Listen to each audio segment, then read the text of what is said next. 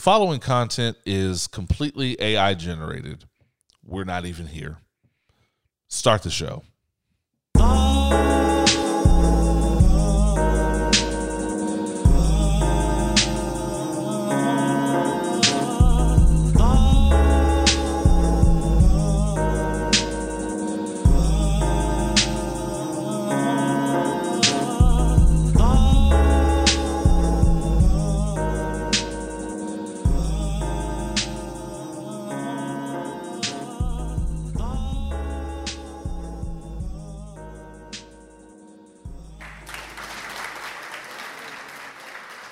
true. It's all it, it's all phoned in through a, through an app. It's, a, it's an AI generated app. I'm, this isn't even Oz. It's Hal You're welcome. or Wally or something. This is the results of many years of research development that I initially started in my bedroom as a college freshman majoring in computer science. I just want to say that the research has proven successful.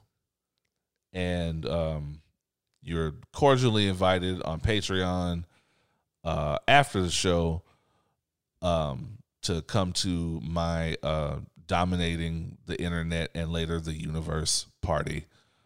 Um, so just get it out of the way and bow now before your robot overlords. Niggas plus information plus alcohol equals opinions while black. Your black ass cheat sheet for the weekend foolishness and fuckery. I'm your boy Oz. I'm Jeremyah, ladies and gentlemen, he is back. Um, hydrated and sober. hydrated and sober this time. ladies and gentlemen, the fluent one. Uh, go ahead and clap for him, white people. It's the golf clap. The Good golf job. clap. Good job. Good job. He is. uh, We're we are we are both hydrating, so he's not going to be tanked like he was last time. it's been so long since we actually put somebody down for the count. Man, um, that was a good show, though.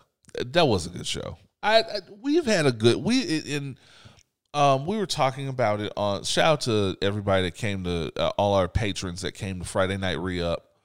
Um I did we did I did get opinions about um the all the guest hosting. Um and so far everyone really enjoys the guest host. Everybody enjoys how different everybody is. Um we got to get Kanji in on this next time. Yeah, she's she's in New Orleans right now, though. Okay. Yeah, yeah, yeah. Yeah, Oh yeah, yeah. I saw that she's away. Yeah, yeah, that's right. But eventually down the road, we got to get her. We got to get her in on this.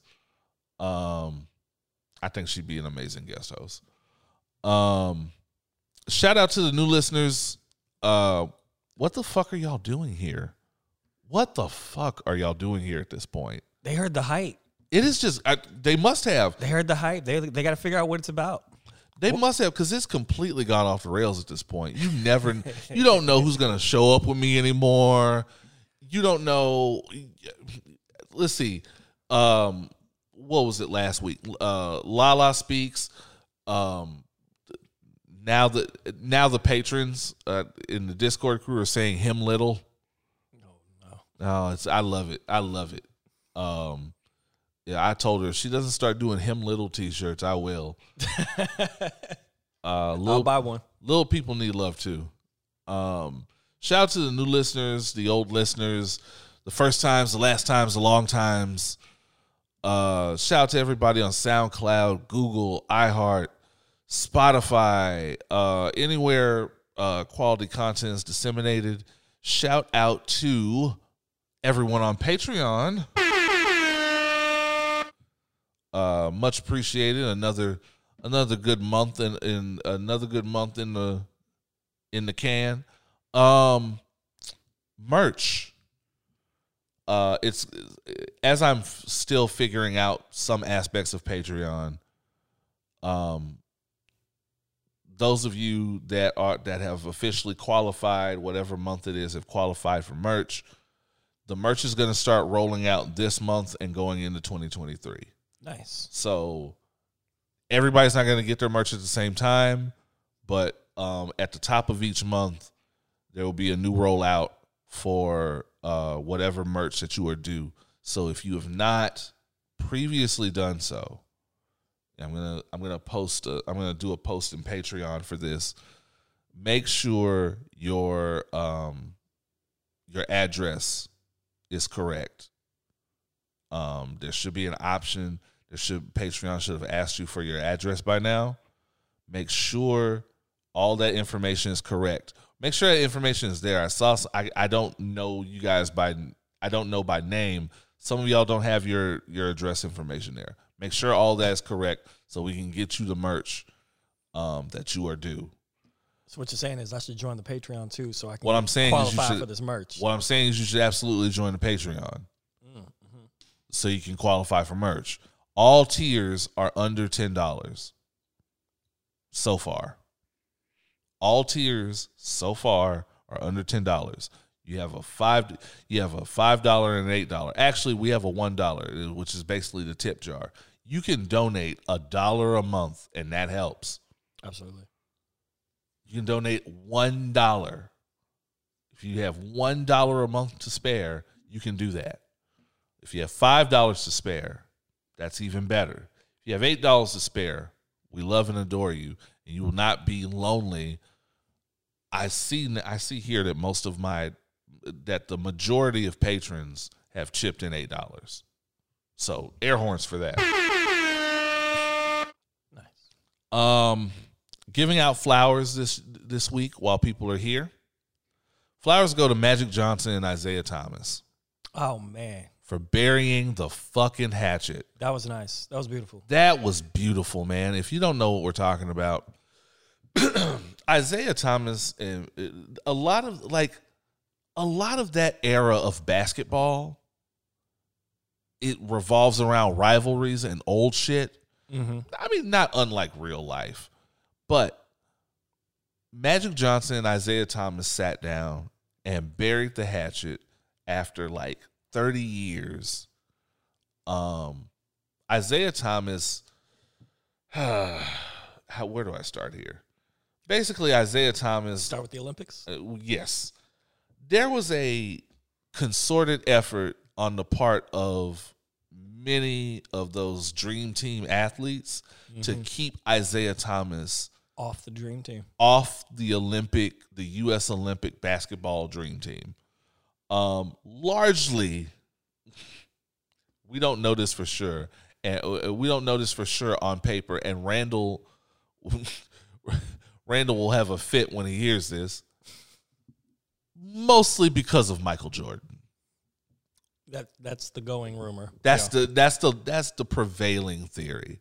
Michael Jordan put a bug in people's ear to keep Isaiah jo- Isaiah Thomas out of the running. Um and he they've had it out for each other ever since.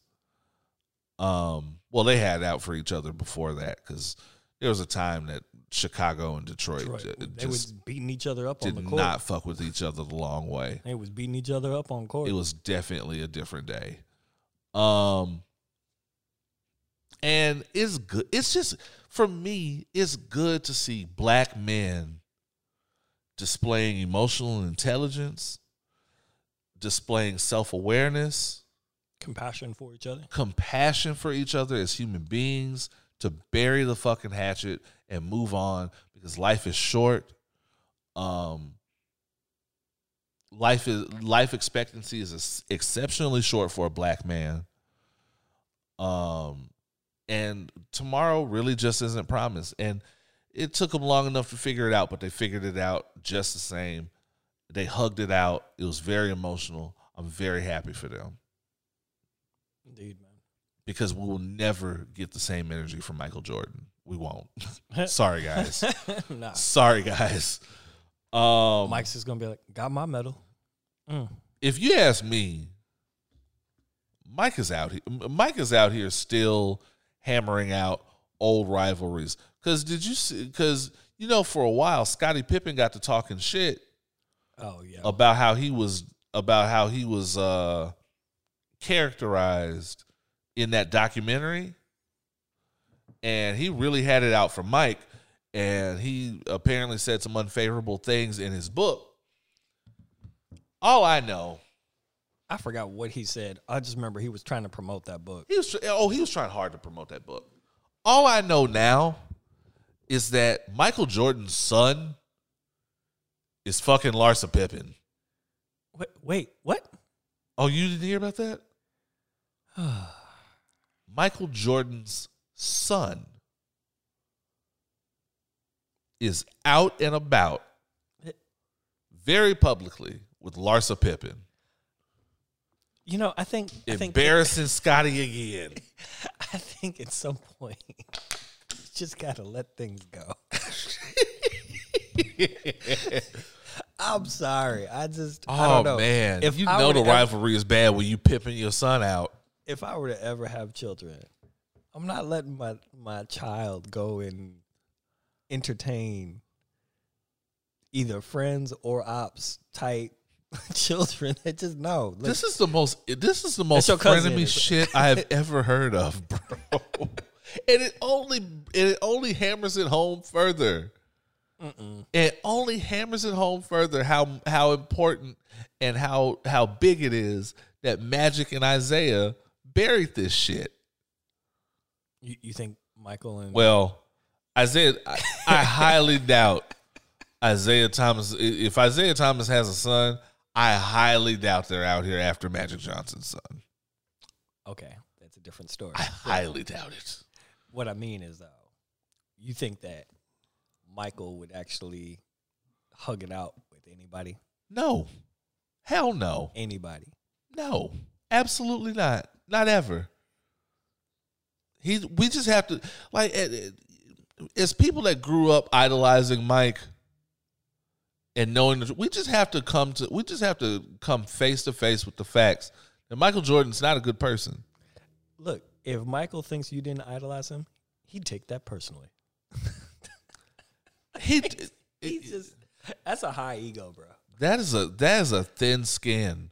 I swear. He's like he really he has the thinnest skin in sport. He really is like the Mark Wahlberg. I would not say he's the thinnest skin in sports. Now, KD might be one of the thinnest skins in You sports. think so?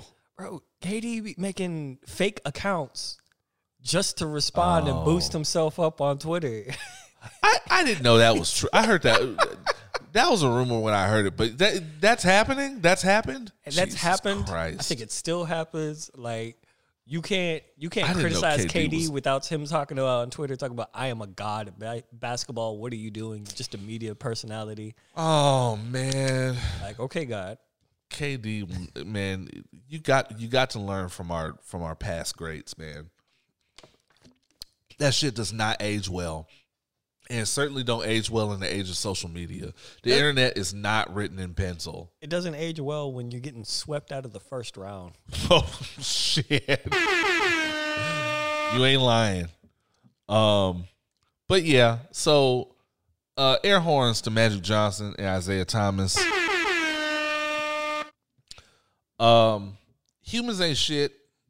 This week's humans ain't shit. I really want y'all going I know Hall I not Halloween. I know Thanksgiving's over going into next year, honestly, going into Christmas, I'm with it. I really want y'all to give real consideration. There are some conversations that we as a culture and a community have time and again.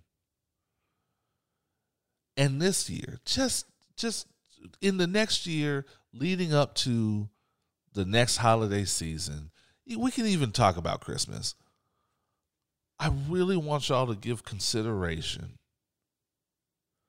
to shutting the fuck up and leaving people the fuck alone about Thanksgiving leftovers. Fam, I'm gonna finish my mac and cheese today. stop telling people to throw food away if it's not necessary. Fam, we we have modern technology. We have freezers. Mm-hmm. We have saran wrap. And and the little airtight uh um We have airtight containers. those are those come in handy. The little restaurant ones. Yes. This is why third world countries hate us. This is why. we throw away things that they would they would beg for, fam.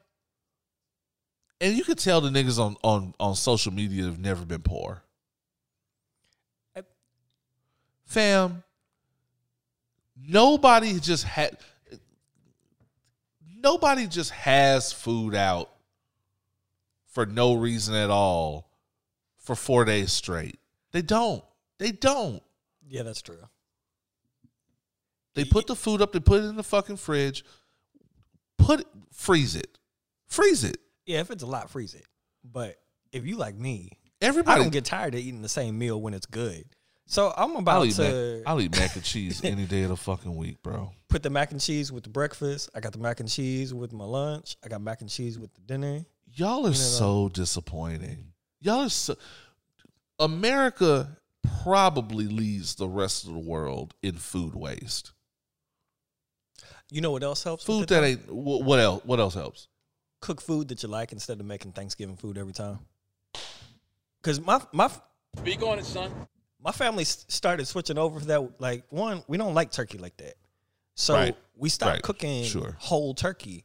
If anything, my mom might grab like a, a turkey leg and throw that in the greens. Oh, our turkeys are That's that's all she gonna use. our turkeys are done in like two days.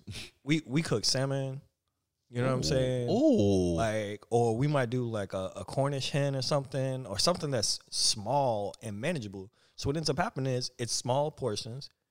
It's That's fair. good, yeah. and it's what I would normally eat anyway. It's just we doing it in the presence of family, right? That's the main That's fair. aspect. Correct. Is Also you just correct. enjoying family, Right. Plus some food.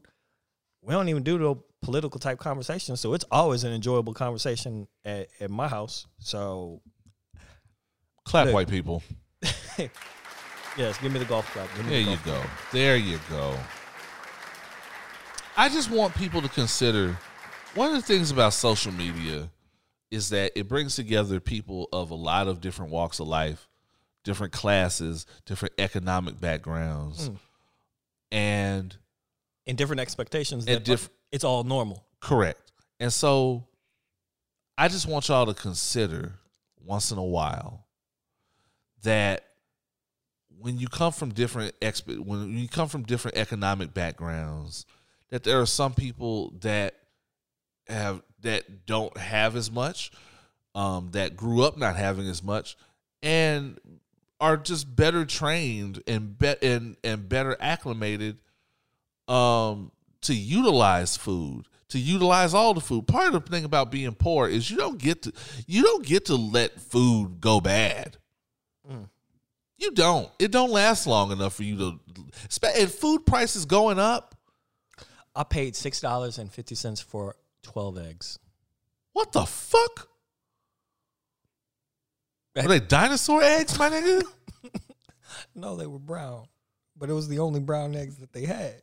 And these have what the fuck Look, I I thought I was going to get more food that day. If i'm down I thought. when you come home and you realize you didn't have the amount of bags you thought you were going to come home with, if they start charging me six dollars for eggs, I'm just going to resort to robbing niggas. I am. I'm. I there. I said it. Look, it it's made me start appreciating breakfast now because every time I make a breakfast, I'm not just scarfing it down so I can have calories for the day. I'm like, okay, remember this is a dollar in eggs you're about to consume. Fam. Let me make sure it's cooked right. You know, it's got wor- the right amount of fluff to the egg. Oh, it's worse than that. Everybody talking about finessing and finessing for paying bills. Oh, the standard, the bar, the bar is about to be low. Niggas gonna be y'all gonna be out here sucking dick for groceries. I yeah, I said it. milk and eggs. Milk and eggs, but milk. Oh, milk then went up so fucking. Milk and orange juice. I am so Oh, upset orange about. Orange juice too. I am so upset about orange juice. I am. I. Re- it used to be.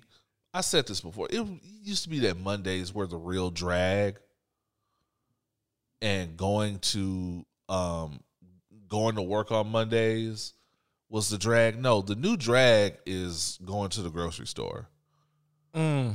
everybody in there looks like it's a fucking funeral march. I shit you not.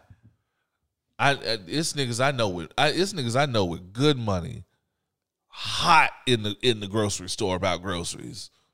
This is when you close your eyes. Chicken costs how much? When the when the total comes, you just tell the registered person like, "Don't even tell me. Just let me know when to swipe." That's why the, that's why all the crabs disappear because they know their worth. They know their worth. Yesterday's price is not today's price, my nigga. Shit. But all that to say, the economy is entirely too bad. There's entirely too many people below the poverty line. There's entirely too many people below the poverty line pretending that they're not. For y'all to be shaming people about not throwing away Thanksgiving leftovers. Stop telling people to waste food. Fuck you. Let them eat it on their own dime. I'm just saying, freeze that shit. Perfectly good dirty rice. Y'all talking about throwing it away. Freeze that shit. Perfectly good mac and cheese. Freeze that shit. Although I don't know how much mac and cheese gonna slap after it's been frozen and thawed out. Look, Might as well just finish the mac and cheese. I just eat it. Yeah, yeah, yeah. But perfectly good, perfectly good meat. Perfect meat is entirely too expensive, dog. Me- meat's up there too. I paid a ridiculous amount for a pound of for just a pound of ham for lunch meat to make sandwiches, my nigga. Well, it's probably like up around twelve dollars. Yeah, man, it's it's a fucking shame. Uh, yeah, stop that shit. Stop that shit. Act like you've been somewhere, I'm about to be vegetarian for the rest of the year. nigga. Who you telling? Uh, I tried to I tried to divest to imitation crab meat from my salads. No, don't do that. It's not a slap. It's not a Don't- slap. Don't, do that. It's not a slap. It's not worth it. Um, Imitation crab is just colored fish. if that now salmon definitely up in my salmon intake because salmon slaps no matter what Oh yeah, all the time. slaps oh man so good i i had a wonderful honey garlic salmon dish uh just recently uh i might give up that recipe later On, the, on Um, the Patreon. probably on Patreon. Uh, song of the week. Actually, I don't have a song of the week lined up, but we're gonna find one. Um, it's ne- it's never hard for me to find good music to play for y'all. Uh, so I'm just gonna go through my little list here. If Spotify will cooperate, there we go. There we go. You published your Spotify Wrapped. I did. I did. Yeah. Um Oh, it, by the way, speaking of Spotify rap, before we do song of the week, shout out to Apple's dick riding ass. Hey, we in that bitch. It, did I just did I did I see correctly where Apple where Apple Music did a wrapped? Yeah, no, it's not. It's not wrapped. It's different. It's called replay, It's a wrapped. Replay. a fucking wrapped. where you can see your top five playlists that you played through for the year. Ain't fooling no you fucking can see body. your top five artists that you've played, your top five albums, uh, and the top five stations that you have streamed from. So it's a little different than Wrapped. It's also on a very, very clunky website that you can't even access from within the app. you have to go to the app, Well, they click a up. link, and then log in. They fucking up. It's they so fucking up. What is going on over there, Apple? What is happening? they got tired of them Squidward memes talking about uh, Apple users looking left out when the rap Right. drops. Right. And they looking even more left out now with that whack shit they got going on over there. Um Oh, this is a good artist. Um this is from Dixon. Uh it's called Only One. Uh he actually has a respectable little uh album that he put out recently. Nice. Um, pour yourself something, get comfortable. We're gonna have a great show. We'll be back with more opinions while black. Let's go.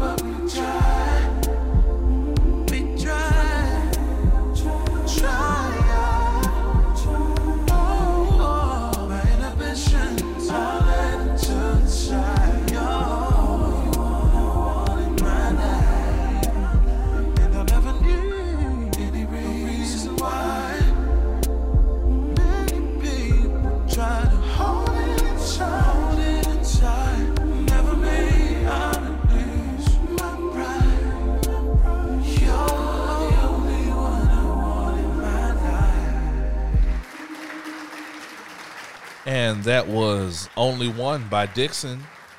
I like that, John. That's smooth, very smooth. That, that's up my alley. I'm I'm a smooth person. If you check out my my Apple replay for the year, you will see it's like all smooth Oh, R&B. man. You know, How the mighty have fallen. you know. Apple has been reduced to biting off of Spotify. You have to conform sometimes. I mean, Apple's never been above biting. That's literally their mo. The the might the mouse was stolen from Xerox. Ah. You know what I'm saying? It's it's about taking something that someone else does and then uh, incorporating it as part of your feature set. So they, they they'll innovate, but they always innovate and and bite. Right. They- right. Fair enough. That's fair. Um yeah, if you uh and and and that and sometimes you do have to humble yourself a little bit. Um like for example, I was watching um the finale of uh Queen Sugar on OWN and by the way, by the way, air horns to Ava DuVernay for going out on top. Seven seasons of quality, wholesome, entertaining black ass television, um, while it, while still putting women directors, especially women directors of color, putting them consistently putting them on and prioritizing them and uh, opening doors for them. Uh, people have gone from on there from production assistants to full fledged directors of very popular television shows that you probably know. so, um, air horns to Ava for for everything, all the work she's done on Queen Sugar. Um, wonderful, wonderful job.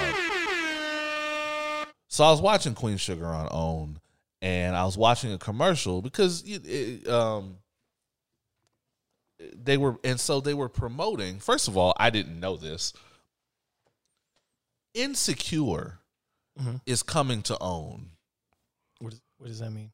Uh, insecure. They're like insecure. Apparently, made enough episodes that they're in sh- that it, they qualify for syndication, and that they're just going to be now that it's over. They're just, they're going to be playing those on OWN. Apparently, Okay. so one cool. Two, I would have never have taken Oprah to put something like insecure on OWN because oh like It feels very Oprah-ish. Yeah, see, here's the problem. I'm joking. I have no idea. Oprah because Oprah started on with the with the idea of it being kind of more up more premier upper class not upper class, but just more wholesome Mm. um television that was not necessarily uh you know very historically she took a long time to she wasn't really down with hip hop she wasn't really down with rappers. She wasn't really down with uh, like ratchet type shit. And i've noticed that own has very much over the past probably five or t- five years or so seen oprah coming more down off of her high horse. Like I saw her, like I saw her interviewing um Quinta, Abbott Elementary Quinta. Yeah, yeah, yeah. Um, I and and I've seen I, I've seen the reality TV get On OWN? Yes, Nah. hell yeah. They got Ready for Love. They did well. They filmed a couple times. You in know what? Houston. You're right. I forgot. They got Love and Marriage. Yeah, I remember Ready to Love. And the Ready to Love, I watched some of the Houston season when they were starting that shit. Mm-hmm. It has gotten progressively a little more dramatic and ratchet. Love and Marriage, Love and Marriage Huntsville, they stay in the ratchet blogs. With all the shit Martell's going through? Huntsville, Alabama. I believe it's Huntsville, Texas. I don't watch the show, but I, I always I always see them making the blogs, and now insecure. Now Issa isn't necess- isn't necessarily what I would call ratchet, but as It- it someone doesn't who's a big fan of the show, there's a lot of fucking Yeah, there is. there's a lot of kind of taboo things that I wouldn't expect o- Oprah to touch on. Mm. Um, there's a lot of saying the word nigga. Which, which you don't expect. I would not from see show. ever from Oprah. Yeah. I, so I see, you know, just like just like Apple has kind of had to come to the middle a little more. I see OWN has to come off their high horse a little more all the time. I just remembered we were comparing this to Apple Yeah, and Spotify. that this is true. Yeah. okay. and so I, I'm noticing. I just I, did- I wanted to give that observation because I saw that this week, but also note that I, I see some of these companies coming further to the middle. You know, I wish more people would come to the middle because this super extreme ideological, my identity is based on my preferences, is wild. It- it- it- well, it is, but we also have to. Uh, uh, it is, but we also have to stop pretending that our identity and personality don't somewhat revolve around our preferences. We have to. We have to stop acting like that. I mean, you can have a preference, but just because me being a Mac user and an iPhone person in general, Okay. Apple, okay. I see what you mean. doesn't Yeah, mean that now fair. like everyone else is beneath me or. I do hate that. I mean, I hate green text messages, but I, I put up with it. Well, and and guess what? See, now Android is coming to the middle. Now we have Google Messages. So you don't have to worry about that green bubble shit. Right? I can react to your shit. I just want you to look at my silence. See, see, see, he just got through talking that shit. Now he's all hoity toity. The fuck? I was very excited about Google Message. Um, they have they have definitely upgraded where Android is in terms of um, text messaging. Um, I, I- it's definitely more organized.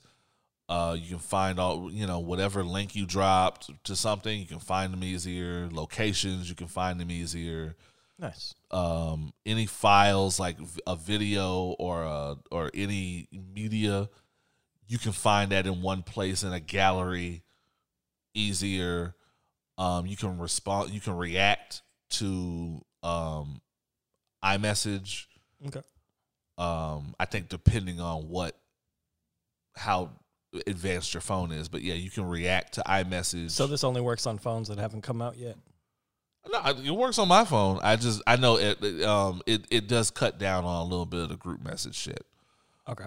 um but yeah google message is dope so far.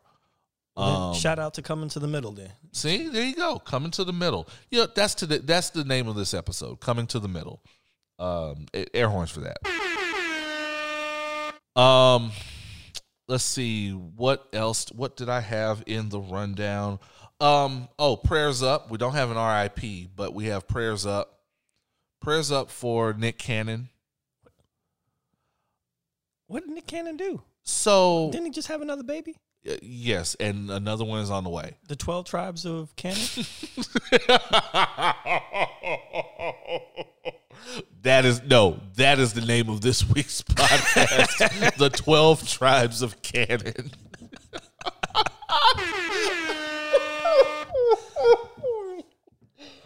Oh shit. Um so God damn. um so Nick Cannon, it, as much as I as much as I dislike this person, and I don't as much as I dislike every inch of content he has ever made, with the exception of Drumline. I was about to ask. You know, Drumline was was fire. Drumline is a classic. Drumline is a classic. Um, but as much as as as hard as I usually am on Nick Cannon, I don't want to see anything happen to the motherfucker. He's been hospitalized recently Oh man. with uh, pneumonia. People, I'm not even gonna do the black men thing. Black people, rest, Mm. rest, sleep, drink fluids, rest. You are not Superman. Nobody need and and and in this day and age, maybe we need to be, but we're asking less of that from you.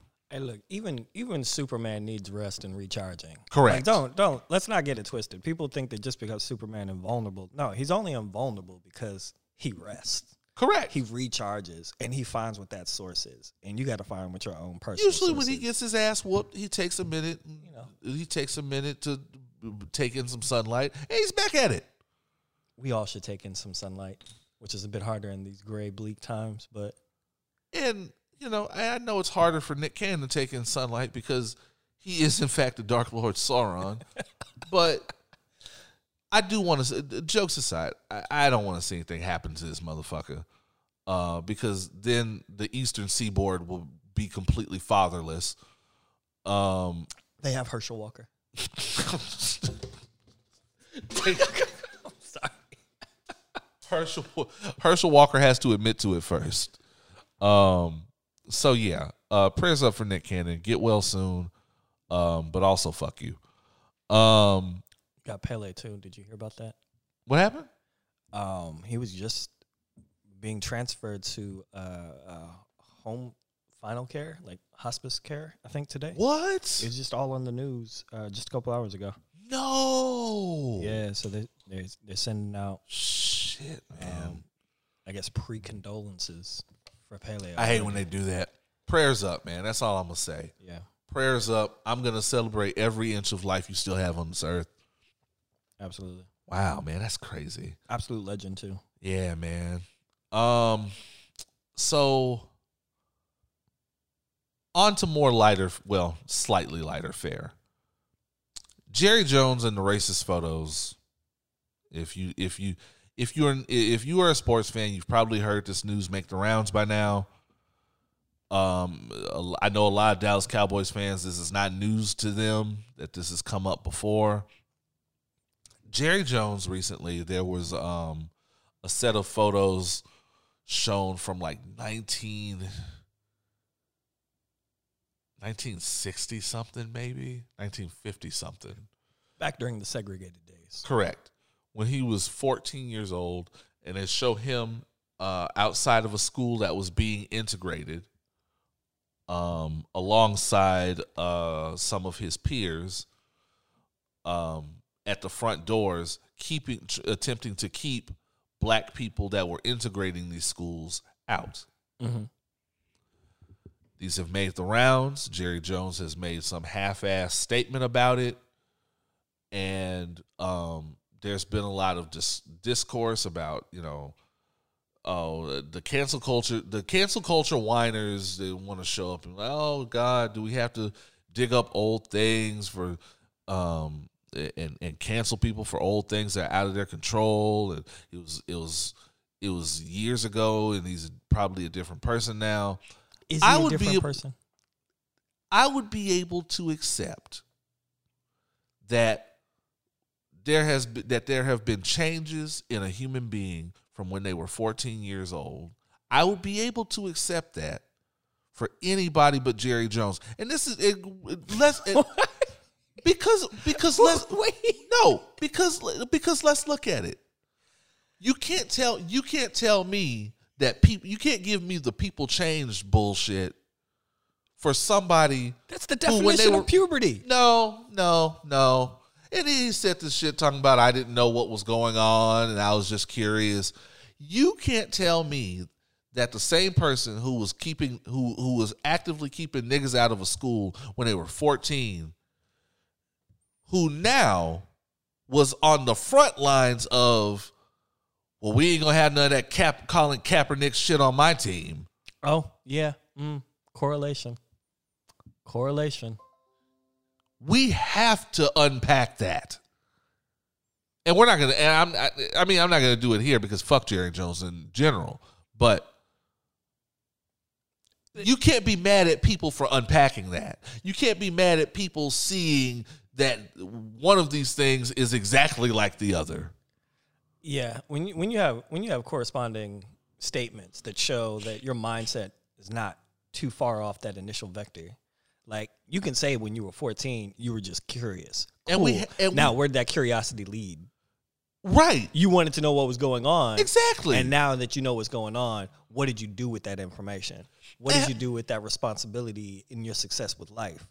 And just like you can see that a lot of the same people that marched with Dr. King, a lot of the same people that marched in civil in civil rights movements, keeping the same energy now. Most of the time, you can see the people that were pushing back against that usually keeping the same energy. Mm. I'm just saying. And in this case, it's not a far cry to say that maybe not much has changed in that man's heart. He just knows he can make He's money li- off of us now. he's literally a, a a new level of plantation owner. oh, absolutely. and you have to you definitely have to unpack that when you consider that this man how how long this man has thrived in an industry that is literally that is literally generating revenue off of the physical labor of Of black, black largely black men. Absolutely. So yeah, it, And and the occasional Troy Aikman. I'm- right. And so, no, I'm not buying into this shit. Well, it was a long time ago. You can buy into that shit when it comes to changed behavior.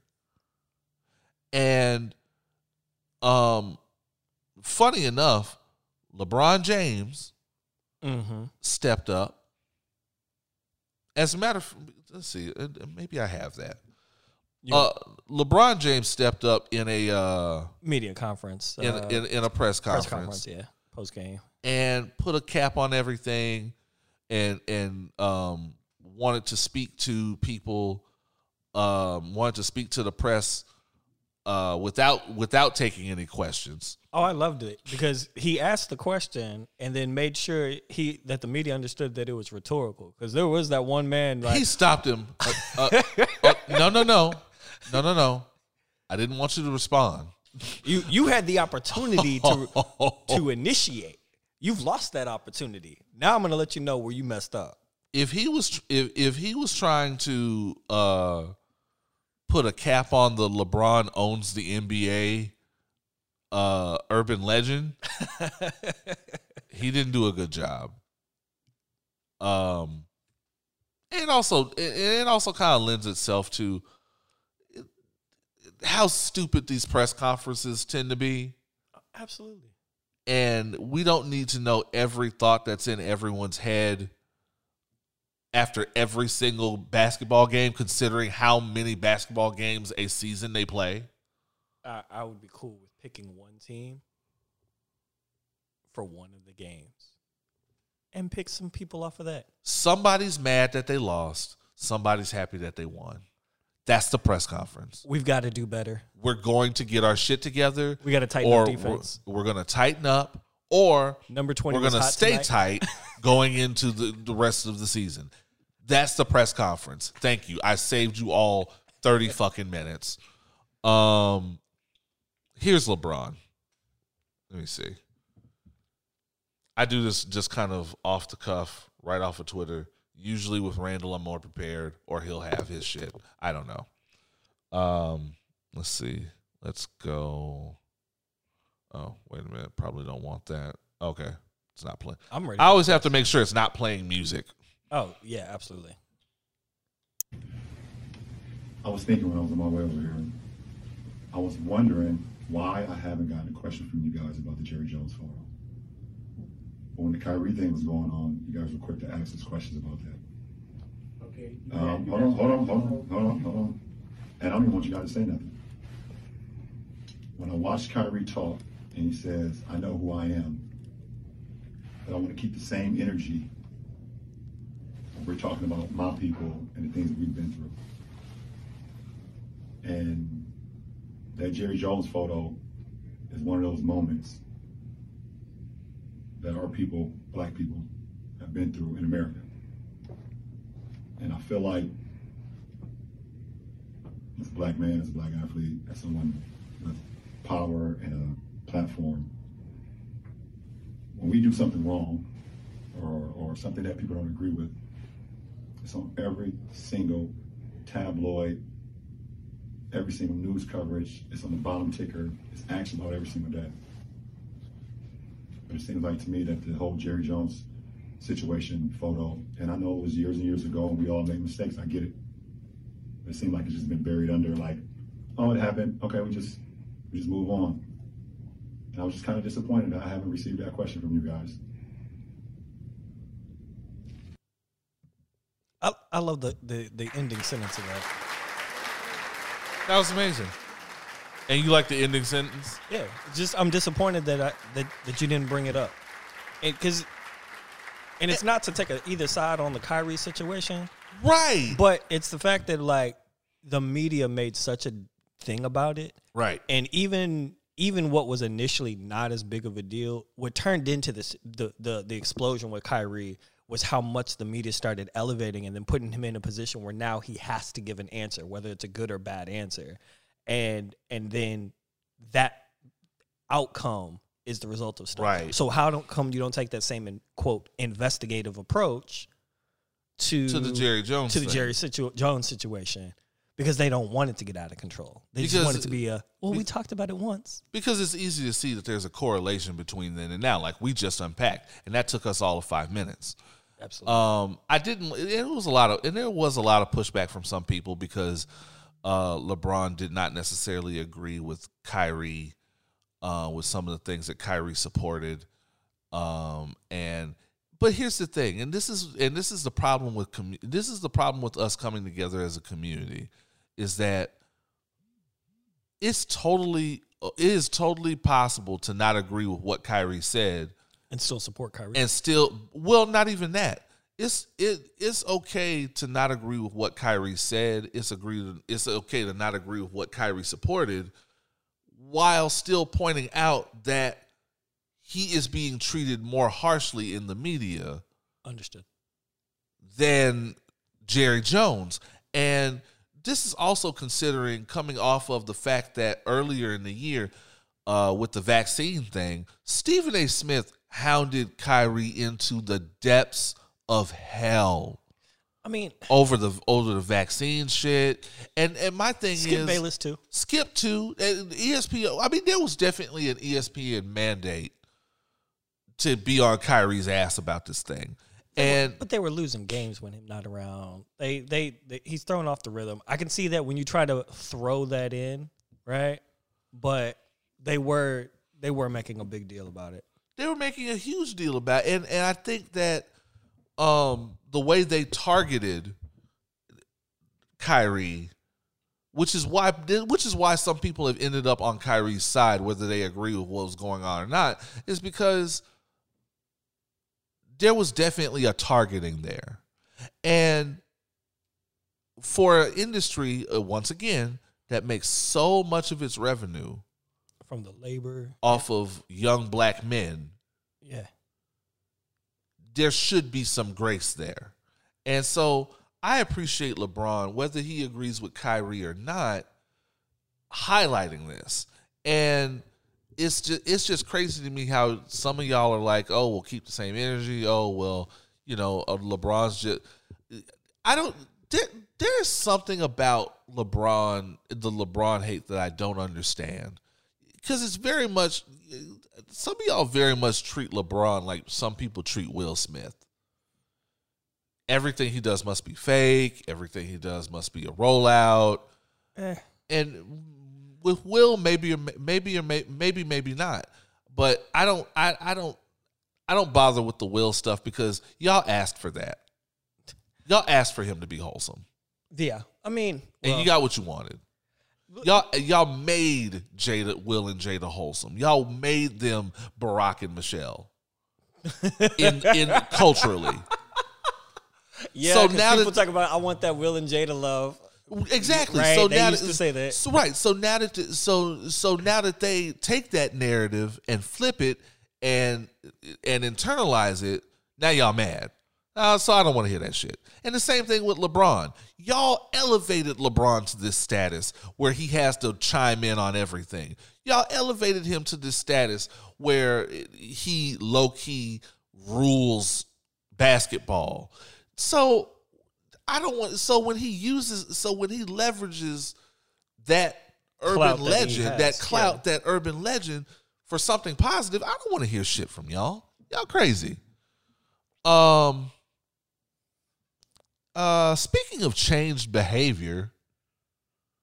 Oh, I, actually, I don't want to move away from Kyrie because we did take last week off Okay. uh, I did miss out on the hilarity of the Black Hebrew Israelites, or as Leticia Swanson would call them, the uh, Purple Power Rangers, Oh uh, standing outside of Barclays Center in support of Kyrie, who wasn't even there. it was like 400 of them, right? It was a ton of them. It, it- this is the most organized I've ever seen these niggas, man.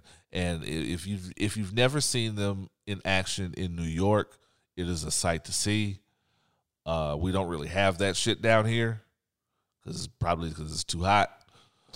Um, but they came they came out there showing they ass, and they really put Kyrie in a more awkward situation where he has to comment further on it, and he didn't want to comment on it. oh yeah. Did, did you see his response? Like they asked him about it, and he was like, "I would like to talk about the game." He was like, I just want to talk about the game, y'all. So now y'all put him in a more awkward fucking situation.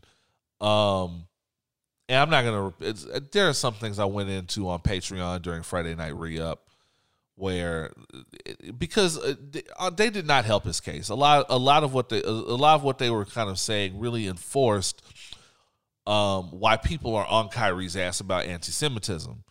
And at some point, we're gonna have to have a real conversation about the excuses for anti-Semitism in the black community and why we feel and and why we feel okay with that, and why sometimes we feel emboldened to to further the narrative. Um, I'm not going to do it today, uh, and I'm not going to do it here. I just I don't have the I don't have the the intellectual bandwidth for it today. I could sum it up real quick just by bringing it right back to what we just talked about. The very question that LeBron asked. You get the question of why are we as as black people held to one standard and then another group is not. Right? Okay. And so it doesn't matter in terms of playing the the um, who's who's been uh, uh, traumatized, victimized more, right? Like that's it's that's not really the issue. It's sure. the discussion point that I hear anecdotally come up the most is the treatment when it comes to differing opinions or Sure. into situations as they happen. And I think that's why because of our our hyper awareness to what happens to other people in our culture, we see when things happen to other black men and women, right? Sure. So we notice that, but then we don't see correspondence to other situations outside of our community. And so there becomes that that discussion of that LeBron just asked. How come y'all talk about us, but you don't Fair enough. you don't say something else? And so that that that brews animosity. turning two under turning two marginalized cultures against each other because the only th- the, the only thing that racist that racist white people hate more than black people is Jewish people. And especially with the with the the Israel politics going on um, in this country, there's definitely a narrative out there to turn black people and Jewish people against each other. And um, I, I guess I will just kind of summarize what we talked about um, on Friday Night Re-Up, which is that at the end of the day, the enemy is white supremacy. Absolutely. And all this, whether on the black side or the Jewish side, stems from white supremacy. And we will never, but one thing we could never do that will never work is combating white supremacy in the form of anti-Semitism with would no we we can't com- we yeah we can't combat white we can't combat white supremacy in the form of anti-blackness with white supremacy in the form of anti-Semitism. That dog won't hunt. That is literally using the oppressor's tools that are not meant to be used by us. Interesting. It's literally that y'all are literally using the Killmonger method. and even Killmonger ended up dead on a mountain crying about the Wakandan sunset. Um, It was a pretty sunset. It was a pretty sunset, but I'll just, and, and I'll just leave it there. Um, also, uh, sorry if it's a spoiler alert if you still haven't seen Wakanda Forever. I now have lock goals. Killmonger, Killmonger's lock growth is ridiculous. You, you you like the you like the setup. I do like the setup. I do like the little the little Killmonger man bun. I have goals now. Um, I believe in you. Thank you. I believe in me too. Uh, what else we got here? Uh, I don't really want to talk about Blair Underwood. Um, co- uh, there seems to be a lot of sports this week. Coach Prime might be moving on. To Colorado. A predominantly white institute. That is paying predominantly more money. I was gonna say also paying predominantly white ass money. So, and there's been a little discourse about how Coach Prime came in on a narrative of wanting to revolutionize how we do business in HBCU sports. Did he? And I think he has. I because I, feel like the the track record's there. I, I do. I He said, "This is what I want to do." he came in and has done everything he set out to do and he set and he's kind of set in motion a precedent for a different kind of culture to show how a model works. He set up the framework. and the model has worked thus far He he brought in investment. um He's but he, thirteen and zero. He's thirteen and zero. But now the now the question arises: Is him moving to a predominantly white institute negating all that? I don't necessarily think it is. Only because at the end of the day, there is a business aspect to be had, and we can't expect everybody to be one of these people that takes it on the chin and takes less money for the culture. Or the culture could start taking the investments that they got and return that into the source of it. I mean, think we about it. We oh, but we but see, we only have so many HBCUs can only have so many homecomings to raise Hey, it- alumni revenue. It's not even on that. So one of the numbers I saw floating around earlier today was talking about on the three different home games Uh huh. that Jackson State had, Mm-hmm. uh, talking about the general economy being boosted by six million dollars each game. Shit, So it's a lot of fucking money. it- it- you, you- that success rate came So- with a lot more than just your general boost in homecoming, right? You know, there was there was a lot of financial return of investment from Mm. his efforts to revolutionize the program. And and that was an immediate success. And not just on the the the the financial one-offs, but Uh-huh. again, the investment into the mindsets Yeah, of those student athletes, yeah. the investment into the legacy of their of their record. Yeah, So that's worth. I, I have to admit. I have to admit, that's worth paying somebody some Nick Saban money. I, I would say they find a way to cough up that that extra million. Might have to come up off that bread. City can chip in extra million. I'm with it. We can get an extra five million from Brett Favre since he stole it from I would Mississippi. say we would take that out of his ass. My Uh, God. can can we get that money back since Brett Favre found a way to to get five million siphoned off? Uh, can we can we siphon? Oh, he did do that in Jackson, Mississippi. Yes. Okay, yeah, we yeah we can take it out his ass. Yeah. For his Um, daughter's school. Show did you show right? They moved it. They moved that money out of Jackson and directed it to Brett Favre's daughter's school. But I think if he if he and if it's true, if it's confirmed that Coach Prime is moving on, um, I I think he did all. I I he, I think he accomplished a lot in a very short amount of time.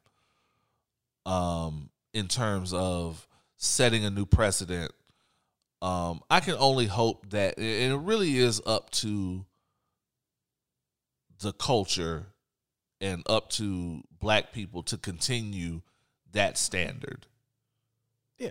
What, Um, what What are some of the things you liked about the standard he set? he seemed so. Everything I know about sports, I know from my father. Okay. Uh, my father was um, kind of a legend at TSU Okay. uh, in terms of football, especially.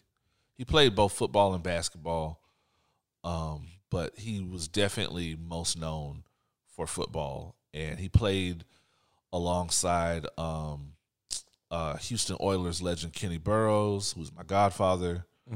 Uh, rest in uh, rest in peace to him as well.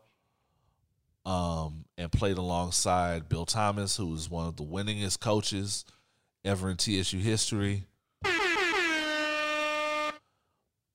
And they were one of the winningest teams, and they played under a a coach who I have heard who I who I have heard legend of all my life, Mm. who wasn't half as lenient as Coach Prime. Different era. Very different era. So everything I see him doing in terms of how he relates to the to the players, and how sometimes the players need to sit their ass down. Yeah. Like when uh when Takeoff got shot, that same uh that that same weekend they were they were coming here to play TSU. Coach Prime told them to sit their ass down. Really. They couldn't leave the hotel. Okay. Okay. You got to sit your ass down. Sometimes you have to be told that. Sometimes it's not, and, and I, I don't want to get into the respectability politics of anything because it wasn't like he was specifically blaming hip hop or anything, but just that shit is hot out here in Houston lately. Yeah. and it's a matter of uh, responsibility. It's just a matter of being responsible, and just sometimes it's time to sit your ass down. And um, I did also it- it- I did also appreciate the levity he brought to the he he he brought to the game. Uh, there's a great interview where he was just completely riding the interviewer and was and was like, no no no no, you didn't talk like that because I got uh, here with Coach Prime and you know like you weren't talking like that before the camera started. Can you Oh. talk normal how you talked Oh wow! before the interview? he said, "He said this is my on-air personality." right. And I love that he brought in that he used that he leveraged his celebrity, that he leveraged his good name Mm-hmm. to bring in quality talent and to inspire quality players to divest and come to these quality schools. You could tell he and you could tell he was doing the right thing because the white schools were mad about it. Nick Saban doesn't had never has shit to say about shit. And Nick Saban was mad about it Oh yeah, because they lost because he uh, was doing the same shit that y'all do. So so with that though, do you think that they are going to be missing out on recruitment for the following year if they don't have If they don't have Coach by, Prime? if be, being by Coach Prime as the luring can they can they say, look, we had a 13-0 season, I would come say- join the winning team? I would Is say- that good enough? I would say if a winning team is a winning team, and are are they going to maintain being a winning team without Coach Prime? Time will tell. Mm. It looks good so far. Um, and for a school to have jumped up in visibility, who's jumped up now in alumni participation, um, and has jumped up in performance on the field, and has has a new standard set for performance on and off the field. Because he definitely put some foots in asses when the grades weren't right. Oh yeah, yeah, off And- the field as well. Like and life experiences. You know how he brought uh uh Brittany Renner down to do a speech. Oh my God. He so we and we did talk about that.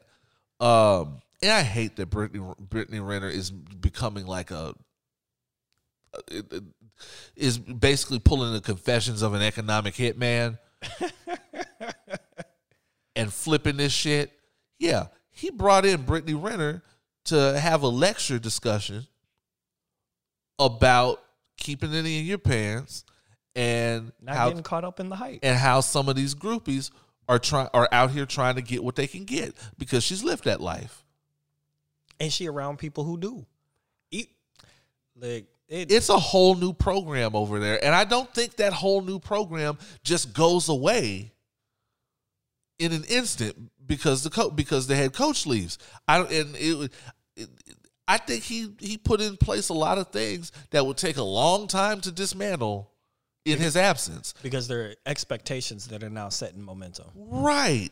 And not only that, there are a lot of times when a when a big name coach will leave somewhere and you know, an assistant coach mm. or a defensive coordinator or whoever will step up in their absence and carry on what they were doing. Gotcha. And a lot of that's how a lot of times, a lot of times, quality coaches cut their teeth behind a behind a a, a, a big name coach. Like Kerr. You know, he was he was he was behind Popovich. Oh yeah, that's true. You're right. Yeah. that's true. And then he jumped out Golden State first year and they championship Busting ass. You're right. You're right.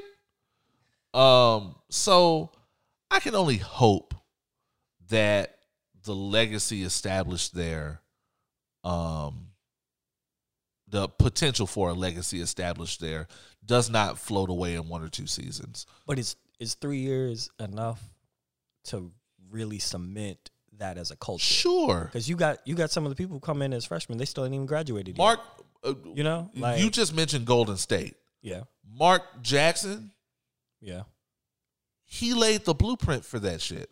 okay. And in not a whole lot of time. I got you. And that has lasted up until this point.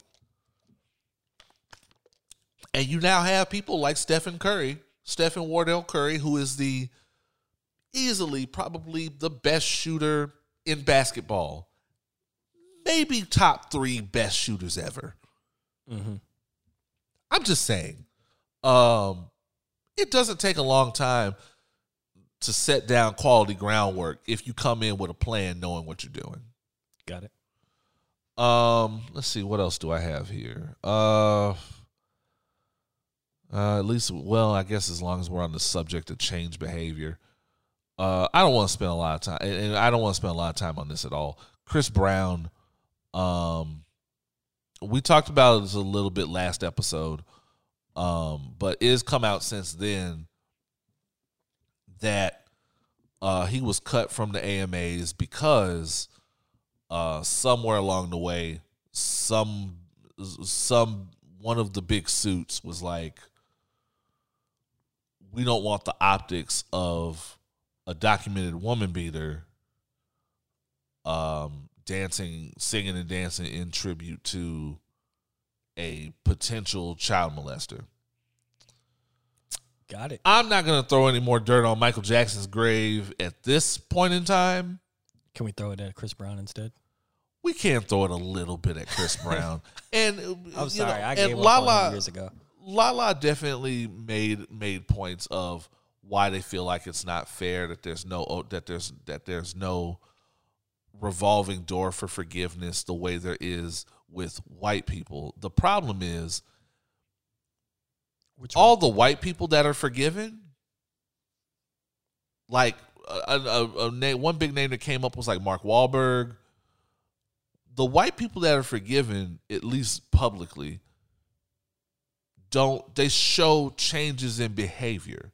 It would be one thing, and a lot of people, because a lot of the people pivoted straight to the Rihanna thing, and they're like, "Well, that was a long time ago. They've but that made up wasn't since his. then." That wasn't his only issue. Let me land. Let me I'm land. sorry. I got. I get. I understand. I, let me land. And it was just this whole thing about well, Rihanna. Well, you know, it was a long time ago. Um, uh, Rihanna also uh, was physical with him. It was a lot of excuses, a lot of same excuses we got back then. And now this well, it was a long time ago. Uh, people can change. We shouldn't be holding one incident against people. Um, we shouldn't be holding one incident against people all their life on one hand, do I think we should be holding one incident uh, one incident against people all their life? No. Do I think that we that physical in term in times of physical abuse, um, and sexual assault and things like that, do I think that deserves extra consideration? One hundred percent, absolutely. Yeah. So that's strike one. Strike two. I guess I don't feel so bad because nothing's really happening to him. He just can't sing and dance at this one time at an award show that nobody was going to give a damn about anyway. Exactly. He could easily he could easily Did uh, did it affect his streaming sales? no. He could he could easily go he could easily just him and Ciara could do that whole routine uh in Chris Brown's backyard somewhere. They could pay all those dancers and upload it, it and upload it online for free and get a billion streams on their own. So I and so he's not no one's no one's trying to arrest him. He's not being detained. He's still rich and famous. I don't if if if I did that, if I punched a woman in the face at any point in my lifetime, my life is over. Yeah. My life is over as it should be. So I don't feel bad for poor Chris Brown doesn't get to sing and dance this one time. Um also as Fluent um alluded to, it's not the only incident. Because we're talking about changed behavior. The and there hasn't and there has been none. has not changed. And his I- own baby his own baby mother has several restraining orders against him. and I, and and here's the thing. I'm gonna I'm speaking from a firsthand personal experience. This is not a mhm. hearsay of what people should do in a hypothetical situation. Right. Right. So me, anger issues person who would take things out violently on other people Right. had to go to therapy and to learn how to restrain and to work through these issues Okay. and self control. I've had to go back and walk things back to make sure that I don't get to a position like that again. Because my parents had to separate me and my brother because they thought at one point I might actually kill him. Like I didn't. I just Shit. put his face through a bed or the bed through his face. Like that was when I was a child. I had to learn some things. And we talking about what's the difference between a 14 year old and Jerry Jones. Where does that behavior stand, right? Right. When you talk about Chris Brown versus now, where does that behavior stand? So in the in the situations is how do you address a similar topic? How do you adjust the the, the boundaries for yourself? How do you You're address uh, uh, the empathy for other people that are going through situations that you put somebody else through? Right. Do you take any type of ownership and accountability with that and sensitivity with that? That's how I mark change behavior in other people because that's what I've had to go through for myself. Speak on it, son. So if you don't see that in your your platform, I'm not saying that everyone needs to publicly flaunt, hey, I went to therapy, I did this. That's that's between Right. you and your own development and the people that you've affected, right? But when you are in a public platform, then yes, you need to show public change in order to make sure that that that your status is not affected by what you did in private. And not only that, people that are new to the conversation get to interrogate that kind of shit when they stumble onto it. Yeah. People that weren't aware of Chris Brown or Rihanna around that time or were too young to really know about that, when they come into their own and they come across these things, because once again, the internet is not written in pencil. They get to interrogate that. They get to interrogate that, and sometimes you're gonna have. Sometimes you're gonna have to look at an old situation and go, even, even if it's not assault, Mm-hmm. sometimes you're just gonna you're gonna have to take on take it on the chin. That's part of redemption and be and being a, having the emotional intelligence to go. That was a long time ago. This happened, and, and I can be very candid. This, this, that, and the third. This, this, and this happened. I went through these steps. Uh, after that, to improve my behavior, I went to therapy. I went to. I did whatever whatever it was that I did. I went through that, and um, I'm I definitely don't advocate for I I've and, and I've I'm atoning every day since then, and I do not advocate for that kind of behavior And actually mean it. and Like, mean it for a change. You know, people should be able to. This is where it's interesting when it comes to actions speak louder than words because your mm-hmm. words will give your actions context, right? Right. Correct. So if you do the actions, then now you have words that can frame what those actions of redemption were. Correct. People may not always see those actions, but if you've actually done the work, you can point to it. Right. If you're not actually doing anything and you just giving lip service as to why you should still give me money, why you should still support me, put me on a stage, blah blah blah. I don't. yeah, I'm not with that. I don't. I don't. I don't follow them enough to care. Yeah. Um I I did also want again, this is an and this is another one of those situations that's just funny. Good morning America. So now we have to file we have to file television co-anchors next to call center operators, next to target employees, next to teachers under the long list of vocations where everyone is secretly fucking. I didn't know that was a secret. So TJ TJ Holmes and I, I don't Amy something, some white woman that he co-anchors with on Good Morning America because I don't fucking watch Good Morning America.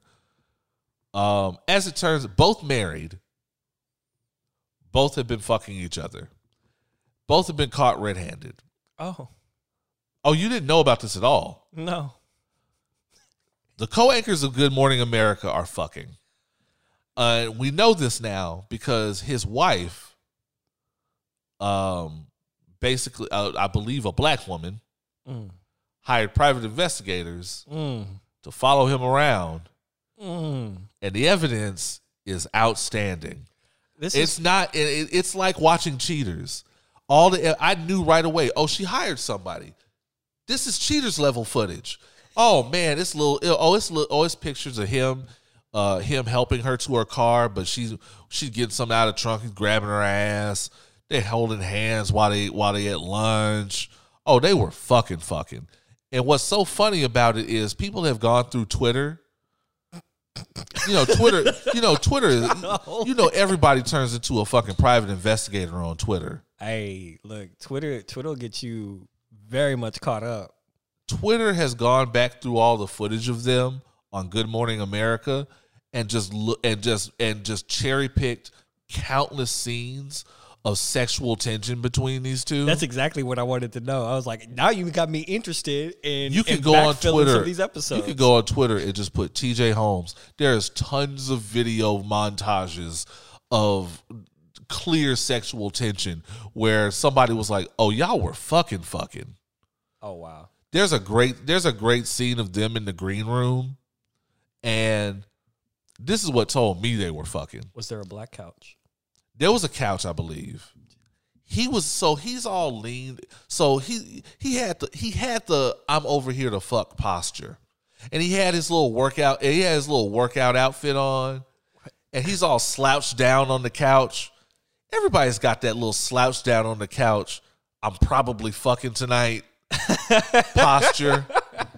You know when you know when you had a house get together I have and, to, I have and to just practice mis- my slouch. and mysteriously and, and mysteriously that one nigga got there before everybody Mysteriously. and we didn't even know he was coming Mm. and he and he just in and he just in sweats or the basketball shorts that's what it was he had the i'm fucking basketball shorts and he was all slouched down on the couch yeah. waiting on he he had that i'm waiting on everybody to leave so i can fuck posture I, yeah. Okay. I've been there I know i've been that there one. um You know what's even funnier though? When you go to the party and you see that one one guy doing the, the, the slouch posture, talking about I'm waiting for everybody to leave, but then there's two other guys doing the same thing. oh yeah Are they waiting each other out they don't know. I definitely did that. I definitely, definitely did that at a um, at one of my one of my old jobs.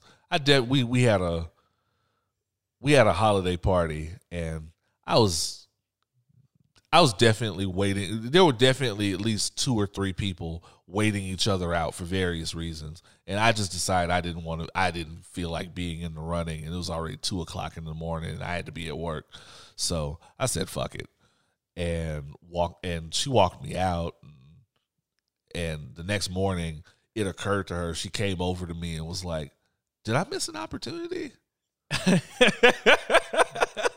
Which was fine with me because that just means there could be another one. um, but like, but yeah, oh yeah. When you look through all the all the footage, oh, there's one where it was his birthday, and they're break, and she goes, "Well, I know you don't like cake, so I made you some pies. It was like." Oh, it was a bunch. It was like pecan pie, lemon meringue pie. It was it was four or five various different pies with with a with candles and happy birthday in his name and shit. And I was like, oh, she baking shit out of her house. they fucking fucking. They fucking fucking. And she's never and you, she's never had black dick before. wait, wait. I mean, how do you know? White women step up. White women step up when they've never had black dick before, and the experience was choice. The experience was choice. No, somebody experienced in black. No, no, a white woman experienced in black dick ain't just ma- ain't just baking every pie known to man because they know you don't like cake. And she made sure everybody knew. Well, because I know you don't like cake. Like you know these intimate things about him just as just from y'all talking in between segments, my Yeah, nigga. yeah, no. And uh, no, y'all fucking That- fucking. that's that pillow talk conversation. right, right. That's That's that- what you want to do uh, after we link up next time conversation. and also he's a dude with a lot of and as a as another dude with a lot of bass in his voice that commonly has to code switch between that has had to code code switch between corporate America and um you know everyday living I don't know what you're talking about. he definitely was fucking fucking because he would talk to her sometimes. He get that little bass in he get he get that little black bass in his voice. There was they they showed us they showed a, the thing where they were uh they of course you have to do the obligatory bring on a cooking expert and they rolled all the kitchen shit out and the white woman was like she was trying to she was trying to school him on something oh this is almond flour and the, and he looks over and he turns from his um his deep voice anchor voice to uh can you let her can can you let her do this? Can you let the expert that we brought on do this please? Thank you. I was like oh he went nigga on her. Oh boy. oh she and she liked that shit too. Oh he talked to me so crazy. Oh y'all fucking fucking. Y'all were fucking fucking oh they dragging them so bad it's hilarious All I'm gonna say is I'm not advocating for cheating, but everyone should learn how to lose a tail. You should not have a private how to lose investigator. it private investigator should not just be able to follow you any old any, any old where where. Like That's you need true. to be aware of your surroundings. have you you, know gotten have, have you gotten caught up on the job Have I got no? I work at a not this one wh- not this job. Oh, which which job? like I'm, it doesn't matter to me. I'm just asking in general. Uh let's see. Oh. well you well, you haven't had a whole lot of vocations prior to No, no, I have the one vocation, which is the career. okay the- fair in- in enough. the okay. okay. I will then i will mind my business. I, I Um, But if you if you consider poetry a yes. job. yes. I already know that story. I already i already know those stories. There are there are many caught up conversations that that have happened when I was younger. you know what i speaking of i have to apologize for something What's that? This is a long time ago, and you probably don't even remember. So, I'm using, yes, I'm using my platform on air to apologize to a dear friend. He doesn't remember this. Um, we were at Kyle Blue's first ever. It was, I think it was his first band from stage. This was downtown Band from stage. at um I forgot what it was called. I forgot what that spot was called. We were always over there for uh Caesar's thing, yes, Black House. Black House. It was not a Black House night, but he was he was premiering He was there. he was doing it there. It was uh, on Main Street. yes. So you were there. A lady friend of yours was there. And so I forgot. We were sitting, it was me, you, Amanda, LA, few people. Mhm. We were all sitting around chopping it up. And we knew what the story was with y'all. Everybody knew. Mm-hmm. We also knew that she in, in and I was drunk. They brought me there. I was drunk. Mm-hmm. And I was going through a thing. I had just gone through a very nasty semi-public Breakup. breakup. I remember. And I had not left the house for days. And they demanded that I take a shower, put the bottle down, leave the house. So they brought me. We're proud of you. I was wasted. I was still wasted. She said something ridiculous, As she does. as she tended to. she was notorious for saying things that were ridiculous. and out loud, I said, What are you doing with this dumb bitch? That was stupid. I was so drunk. It was wrong of me. But I, I, I what are you? That was stupid. What are you do? What is happening here? And Amanda and Ellie were like, "You can't do that." and And then you have Not only- not only because- right, not right only now I because- got to defend Not the only because- ridiculous shit that she not only, right, not only because it's rude, but because I was I was acting like I was whispering, but everybody heard it, Nah, and everybody was trying to act like they, and, and so people trying to act like they didn't hear it, and it's like, hey, you putting your man in a fucked up situation. um, from what, although from what I understand, it did not stop the pussy. Um, I apologize. That was terrible. It's okay. I appreciate it. I appreciate the apology. Part I of accept being the apology. part of being a dumbass part of being a dumbass drunk especially over some chick is you have to make amends i never made those amends i'm making them now almost ten years, almost ten years later.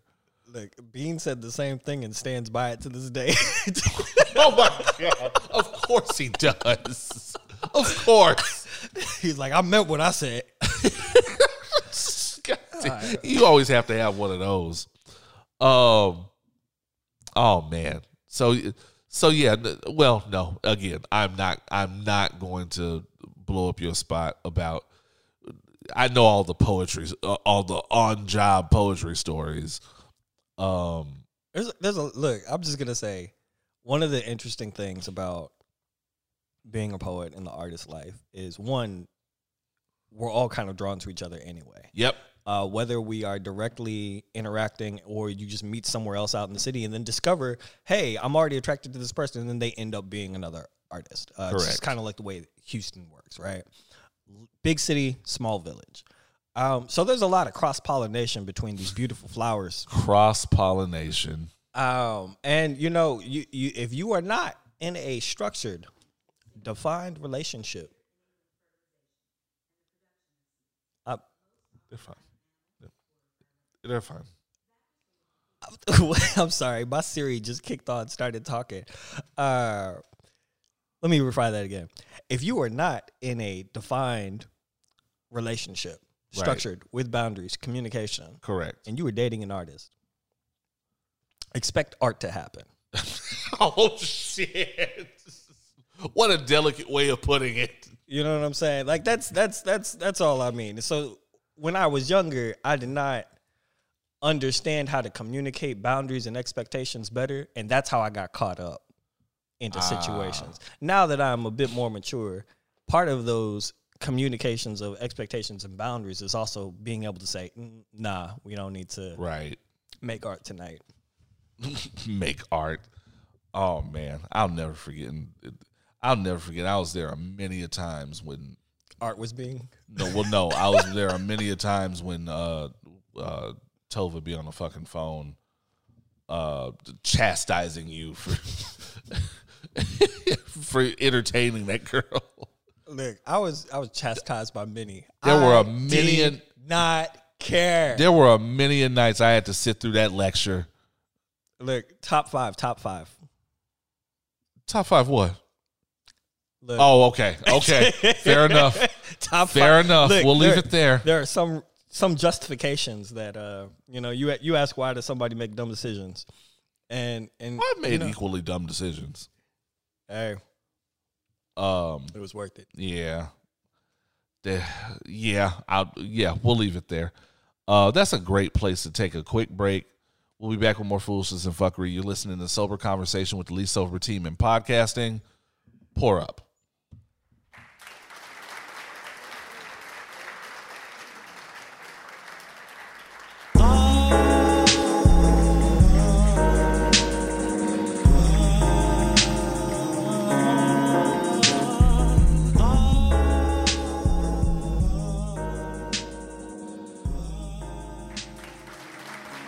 And we're back. We're black. We're opinionated, and we are fully hydrated this time with myself and uh, Jeremyah, aka the Fluent One. Yeah, Always happy to have him. I try. Um, it is time for white people must be stopped. This is why I don't fuck with white people. Indeed. White people are acting a fucking fool, and it, it only gets worse when the, when when election season starts heating up. Oh, Um, oh, it's been hilarious. uh, I found this headline via the Root. Man pleads guilty to burning cross on hi- on his yard to threaten black neighbors. The increase in hate, the, uh, the increase in hate crimes against black the black community has been an ongoing concern. Though to me, the most despicable aspect is the, sp- i- of the spike is that some of the most hateful acts that used to threaten used to threaten black people during the Jim Crow era have now resurfaced. Axel C. Cox, 24, 24 years old, my God, certainly took inspiration from history when he attempted to terrorize his black next door neighbors. According to the Department of Justice, Cox admitted to gathering his supplies to put together a cross uh, propping it on his yard and dousing it in motor oil to set it on fire. Uh, he pleaded guilty to burning a cross on his front lawn to intimidate black neighbors, per a Department of Justice announcement. The DOJ said he violated the Fair Housing Act and committed a hate crime as he used racially derogatory remarks during the commission of the crime. Oh, The only argument in his defense was that he, quote, overreacted following the, shoo- the fatal shooting of his dog, per the Sun Herald.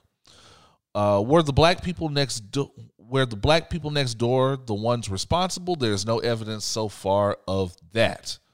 Burning a cross invokes the long, painful history, uh, particularly in Mississippi, of intimidation and impending physical violence against black people, said Assistant Attorney General Kristen Clarke of the Justice Department's Civil Rights Division. The Department of Justice will continue to prosecute those who use racially motivated violence to drive people away from their houses, from their homes or communities. Uh Okay. So, this is what I mean about election season. The racism just gets more overt okay. the racism just gets it, it- the racism just really it, it the blinders are off. The, the gloves are off. Nobody's pretending to be anything anymore. Nobody it, it's it's not it's not cargo shorts and tiki torches anymore. But you know, it's it's it's it's they're already preparing for 2024. Yeah, and the and I'm it's it's if you've read enough sci-fi and fantasy, the underlings always start doing more and more fuckery in preparation of the rise the rise of the Dark Lord. Who's the Dark Lord? Trump, He's not. Trumpelstiltskin. You think he's gonna rise? Yes. It's more like the pumpkin falling down the other side well, of the hill. what I mean is, I do believe that if the Democrats don't get some spine, that yes, I believe the Dark Lord. Uh, I, I believe the Dark Lord Voldemort. it- this is exactly. Remember, I don't remember which Harry Potter movie it was, but I remember. I just remember there was a big festival going on. Everybody's turned up. Everybody's having a good time and the Death Eaters show up, just fucking shit up. They didn't really have a plan. They just showed up burning everything and fucking shit up. And and you could and it was it was far enough along in the movies that we were anticipating So Voldemort's return. yeah, uh, I think that was like the um, the fifth movie. Like talking about we would start the Quidditch tournament at the beginning. Goblet of Fire. Yeah, Yeah, yeah, yeah. And it- yeah, and so they just started fucking shit up. We see it again in the Middle Earth in, in the Middle Earth saga. Niggas started whiling more and more when they knew Sauron was on the rise. I mean Sauron took a long time to rise though. So it was a lot of fuckery. exactly. That's what I'm saying. And so this is all just a prequel to the fuckery that's going to take place in 2023. Okay. It's all a prequel. Look, I don't know. I, I think I think the pumpkin is moving himself into an interesting corner because unlike before, he doesn't have the room to jab indiscriminately. Before he could because he was just riding off excuse me, he was riding off of that celebrity only take. Mm-hmm. Now he's got political clout behind him, which should help. The problem is he used that clout to put himself into a deeper corner Well, multiple is, investigations. So well, I agree that he's going to have a harder time, especially now that uh, we have seen a, that we have in in this past in the midterms, we have seen um, a bigger number than suspected of uh, Trump supporters um, being ousted. yeah, and that's that's kind of where I'm going. Is like even the first rise back in 15, not the not the 16 election, but the the big thing was him coming up through the Republican primaries in 15 and knocking out Jeb Bush, right? Mm-hmm. knocking out some of those other more viable candidates, you had people like McConnell and other leaders of the Republican Party who did not want to align with them, but they wouldn't stand against them. They were like, "We're gonna Right. see where the wind blows, and then Right. we're just gonna use this this momentum for our advantage." And they didn't get to use as much advantage as they thought they were going to. They That's got all their they got all their judges in. They got their judge picks in. That was like their big success. Right. But now they're like, we don't think we can sustain this kind of momentum, and it's not like they ever wanted him in the first place. Mm-hmm. So now they got the the position where, hey, he's making enough mistakes where if we say we don't stand with him, we're not going to be ostracized for it. We're not going to get hurt for it, and especially after this last midterm, where you had, like you said, so many of his handpicked nominees not making it through. Now they can say, even though they they made it through the the the primary, we can go ahead and say, nah, nah, this isn't going to be good because we don't need these Trump backed people for the general election. So they already preparing for That's true. that to st- to to drop them. They they're going to have somebody. They want DeSantis to be Trump 2.0, but Jesus Christ. Um I and that's and I don't think that's going to happen. I don't I don't think he has the political clout or muscle to really make that happen. I, I, I, I don't see that. I don't see him being he's not that crazy. who DeSantis? He's just terrible. Yeah, he's not crazy. He's just awful. gotcha. Yeah. Um, send your racist stories, send your real life racist encounters along with your listener letters, questions for myself and D. Randall, or anyone or any of my guest hosts that you hear on this podcast. Please send those to opinionswhileblack at gmail.com or log into opinionswhileblack.com where you can find uh, ways to listen to us, more information about Houston's Most Savage podcast, uh, ways to buy merch, and ways to become a patron, um, and ways to become a subscriber to our Patreon series, which features bonus content, um, uh, uh, bonus content, exclusive merch, and uh, exclusive Discord access. Cannot stress the merch thing enough. It's hoodie season, guys. It's hoodie Get season. your hoodies. Get your hoodies. Twenty. I believe, as we're speaking, still twenty percent off. Um, if not, I believe I have another sale coming up. Get your hoodies. Get your merch.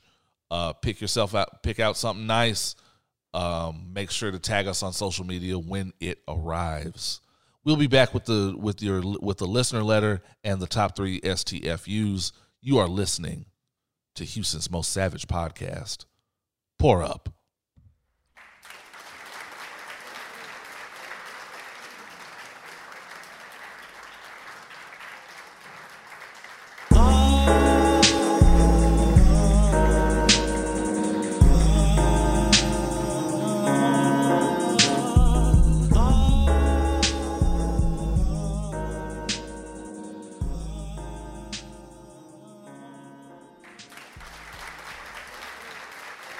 We are back. We are black. We are opinionated. And for a change, we are not drunk. We are, in fact, hydrating. Hydrating with the good um, waters. With the good water, with the good quality water, uh, good quality Texas water. Um, time for your listener letters. Uh, I have one actually from D. Randall. Every for for those of y'all that don't know, just because D. Randall is off uh, doing his thing with uh, Radio Galaxy, um, working on their content. By the way, uh, new Radio Galaxy in 2023. hey, Uh, their new single is available on Spotify. Um, definitely check that out. Um, he will appear if you conjure him in the Discord, and just and and just be a fucking menace, and just go off about random shit. got to join the Discord. But you have to join the Discord for that, uh, which means becoming a patron. Um, let's see. Uh, D. Randall wants to know: Can you explore the two sides? And this is a little old, but considering that we're coming out of the midterm elections and um, uh, Georgia is still, Doing a runoff. I would say they're uh, they're still fighting the good fight. Uh, uh, this, I thought this was appropriate. Can you explore the two sides of the shut the fuck up spectrum? Whereas on one side, you have Letitia Wright, who almost fumbled the bag in the most major way. After being called out, she successfully shut it the fuck up and may have redeemed herself in Wakanda Forever.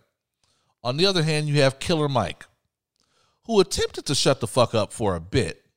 He came back with trigger warning, which was a good step in the right direction, but now that midterms have come around, he's unshut the fuck up and is now trying to find common ground with Encino Man, aka Herschel Walker. Please discuss. So, for those of you that don't know what he's talking about, um, right before um, the initial midterm elections, they are currently in a runoff. Um, uh, Herschel Walker and uh, uh, Raphael Warnock. Um, Killer Mike sat down and interviewed Herschel Walker Mm. for some reason. To try? This is well, and this is the problem with Killer Mike. Killer Mike probably has the best of intentions,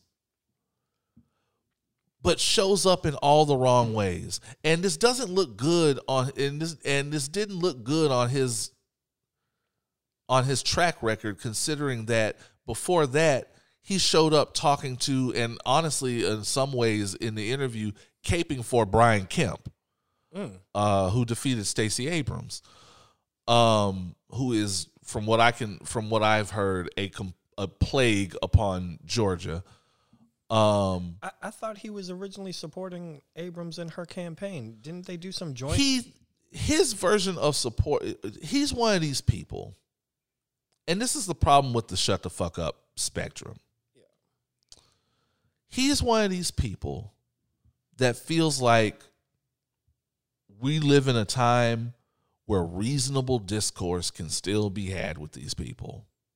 He's one of these people that is always reaching out to the other side.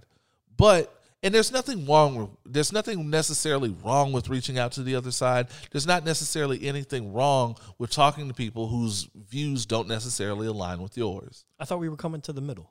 We're coming to the middle. The problem is when it's always you coming to the middle mm. and them never coming to the middle. And this is why people don't talk to them anymore. That other side of the aisle um, politically is because it seems like the middle is always where we're already sta- is always where they're already standing. There's never any movement from the other side.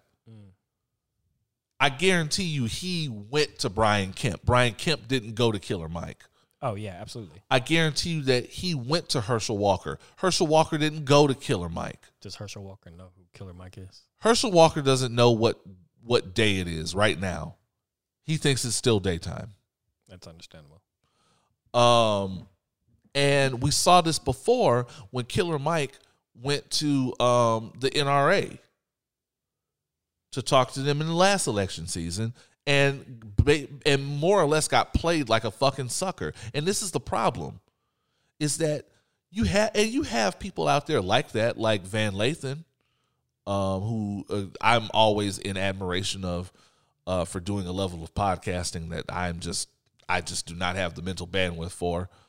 Um, he very regularly brings on guests on his podcast and talks to the other side of situations. The problem is he doesn't he knows how to do it on his terms. He knows how to control a conversation. Challenge them. He knows how to challenge people's ideas respectfully. And he knows when when to when to tap out and when to just go, ah, nothing thank you for coming. Nothing can be won here. Um he knows basically he knows how not to be played like a fucking sucker. Killer mike doesn't have that. He proved that with the nra situation. He's always going to the other side and the other side is never never there's never any give on their side So what was the result with uh, Herschel Walker then? It was just stupid and unproductive. There was no. They didn't really. I, I can't really necessarily say they played him, but we could have told him that there was going to be no productive talking there. I mean, there's a little bit of productivity you can get in an interview out of that, though. Um, one, who is cooler, vampires or werewolves? you know what? When even Barack Obama is getting his jokes off on you, Man, that's when it's time to shut the fuck up. They they they have to keep Herschel Walker away from mics at every possible opportunity. they in it mostly. And here's the thing: it's easy to dump on him because of some of the outlandish, ridiculous things he says. But I finally saw a soundbite where he was talking some type of a policy that seemed coherent and and intentional. It's been fed to him. I know it's been fed to him, but if he actually stayed on that, it would be an easier sell, right?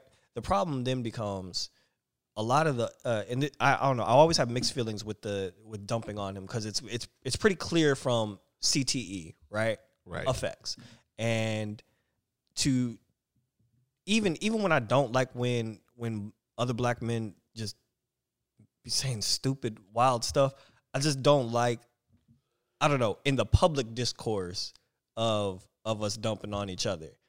Keep that in our in our own, you know, I agree with that, In but Herschel. Walker does. I agree with that, but Herschel Walker doesn't want to keep it in the locker room. that's that's true. And again, that it's another instance of there has to be some give and take on both sides. There has to be if I'm if if I'm if I'm coming to the middle, you have to be meeting me there. Herschel Walker doesn't do that because the party won't allow for it. Yeah. And oh yeah. I mean the whole reason he's allowed to cook the way he does is because the part they know he's stupid and the party keeps him insulated. Yeah. And they have to keep him insulated or he'll go off mission. Which is why you got Lindsey Graham and oh, Ted Cruz God. doing interviews with them and Lindsey Graham crying on TV Fuck because he cares so much about there being black Republicans. all of a sudden, yeah, whatever. Herschel Walker is the reason we will have Jesus more black Republicans. Dr. King died for the man. Fuck off, guys. Um, uh, thanks, Randall, for that one. Um, he always knows how to toss a how to toss a good alley oop. Uh, opinionswhileblack at gmail.com is where you need to be if you want to if you got any listener letters you want to talk to us about. Um, also find us find us on social media. We're not hard to find ever. Um, go to opinionswhileblack.com. It definitely has all my social medias where you can hit me up. Um, it is time for the top three STFUs. Who are the three people in America that need to shut the fuck up?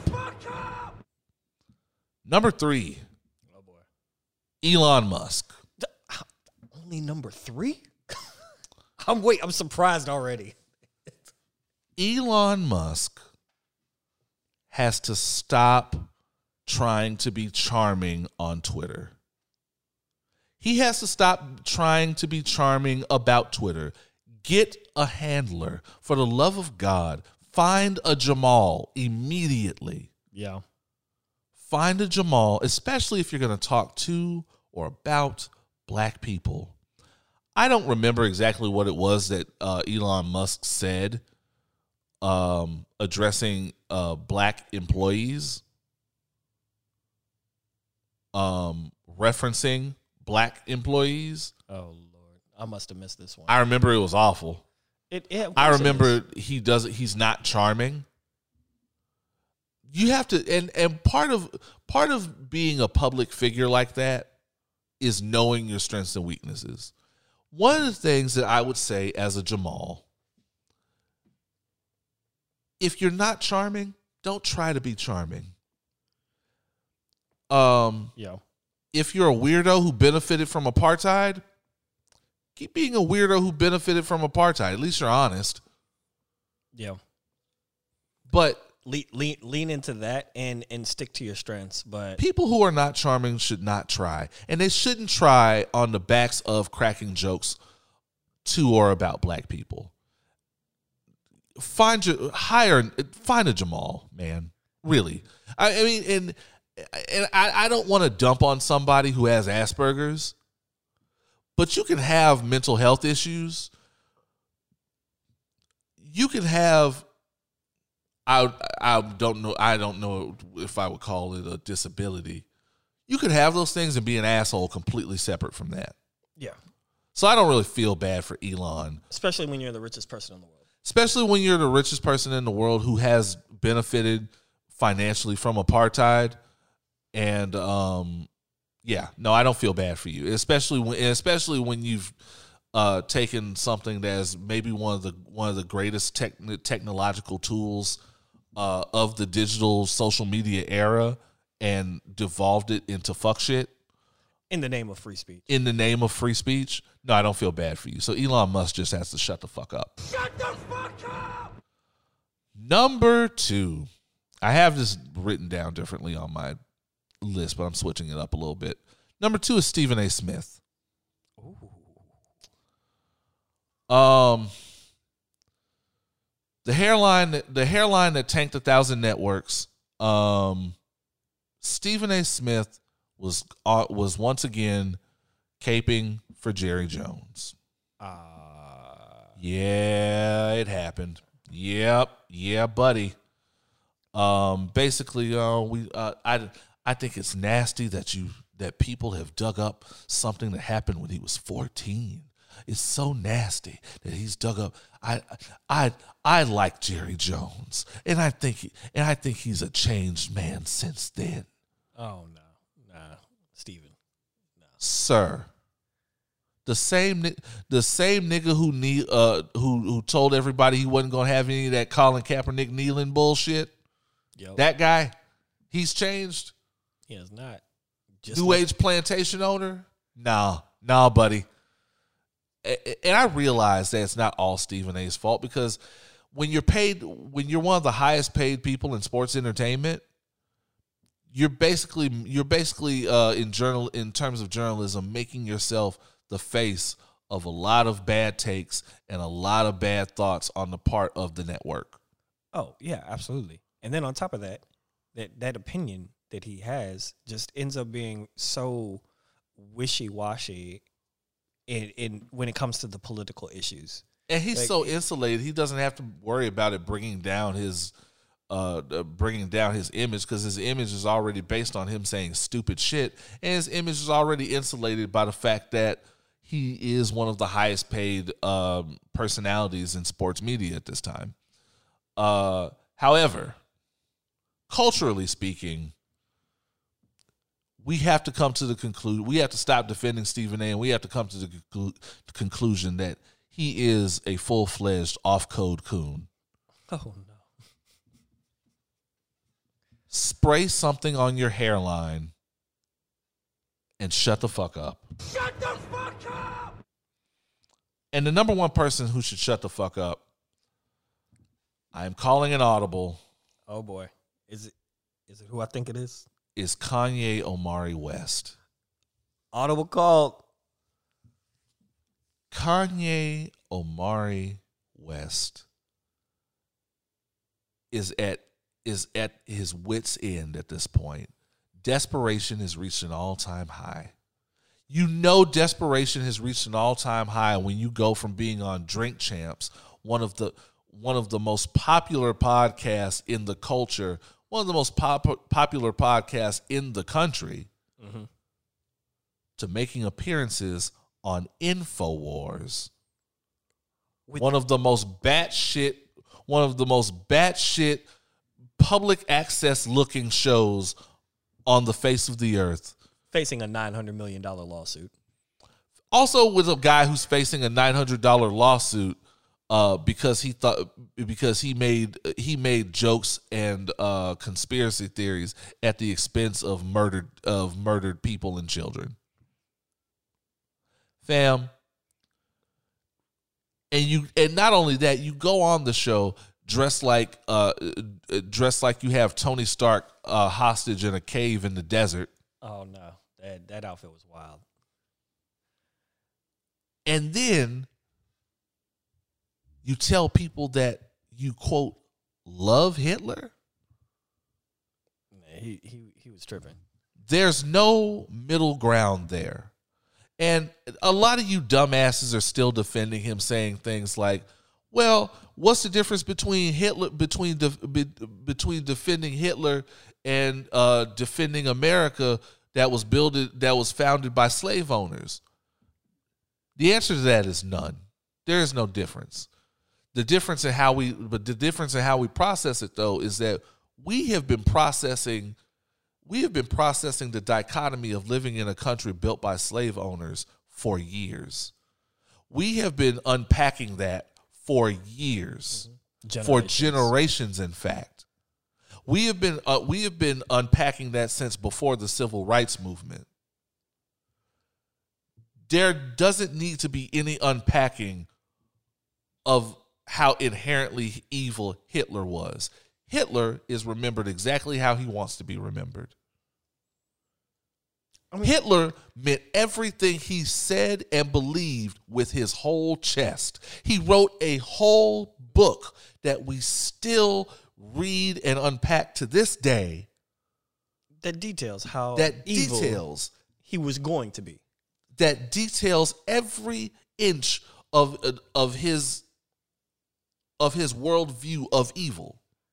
So there, there's there's an old We don't need to unpack Hitler anymore. We don't need to find both. There are no both sides to Hitler. just just look at what the Germans do. The Germans just straight up, hey, we know this happened. Erase. We not we not supporting any of this. We we not giving any credence, any platform to this ideology, to the memorabilia of it. We don't need statues like we None. be having Confederate statues down here. None. Nah, they got all of that taken down. So if if the if his own country ain't messing with Doesn't him like fuck that, with him. then there ain't even no reason we need to be like, oh well, there is still some good things. There's right. There's no at this point. There is no discussion that has yet to be had that still needs to be had about Adolf Hitler, and there's no need to try to find a sunnier side to him or defend him. I mean, he was a vegetarian and a painter. So was George Bush. um, Exa- and and not only that, he ended the same day that he went on Infowars. He ended this same day with, "Oh, by the way, Chris Paul fucked my wife," and then got suspended off of Twitter again.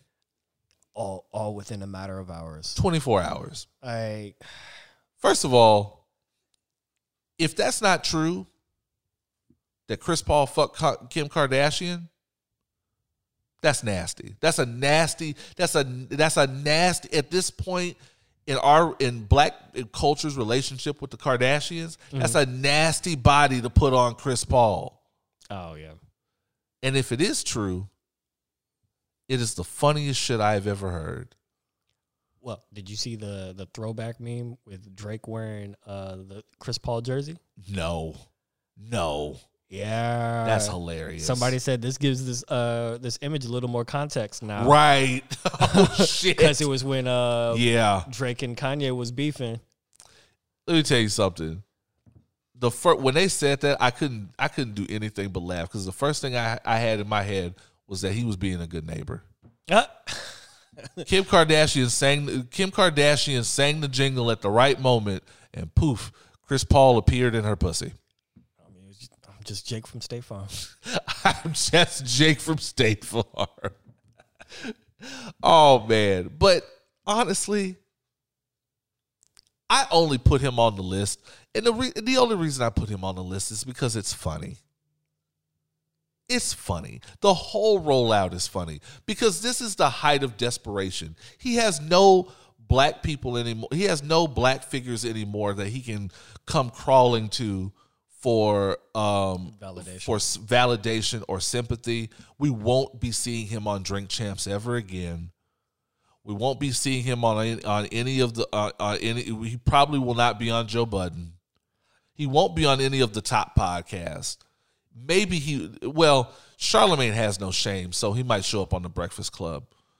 Um, but other than that, we're certainly at a point where he has chosen his side. And not only that, he went on that show with Nick Fuentes, a documented neo Nazi, Yeah. and Milo Ya- Yamalama Ding Dong Who who who especially doesn't I don't understand. is a well documented lunatic. I don't know how the two of them even paired up because Milo's just like money opportunity. I'm Correct. Kanye, but for the most part, I can't stand you niggas. So we're at a point now where Kanye has unequivocally chosen his side and is talking to and with people that we never need to be associated with. Let me tell you something. And, and, and- my main shut the fuck up for him at this point is the same one that I have for anyone who talks to Alex Jones. Stop. Because before when Joe Budden had a had fell out with Alex Jones, whether he was right or wrong, whether whether his point take on Alex Jones was right or wrong, I want people to stop talking to Alex Jones because whoever talks to Alex Jones next, it's the highest platform he's ever gotten and doesn't deserve.